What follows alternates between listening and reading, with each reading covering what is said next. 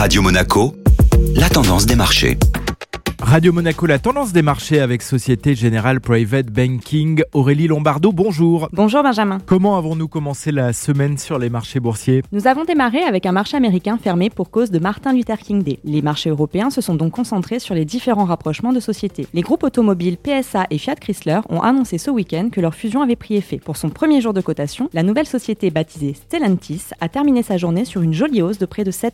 Une autre fusion semble en revanche tomber à l'eau. Effectivement Benjamin. Après une opposition vendredi du gouvernement français, Carrefour et le groupe de distribution canadien Couchetard ont interrompu leur discussion sur un rapprochement. Carrefour a logiquement clôturé en baisse à moins 6,92% hier. Les deux groupes ont toutefois annoncé continuer leur discussion pour examiner des opportunités de partenariat opérationnel. La tendance des marchés était signée Aurélie Lombardo. Merci beaucoup Aurélie. Société Générale Private Banking Monaco vous a présenté la tendance des marchés.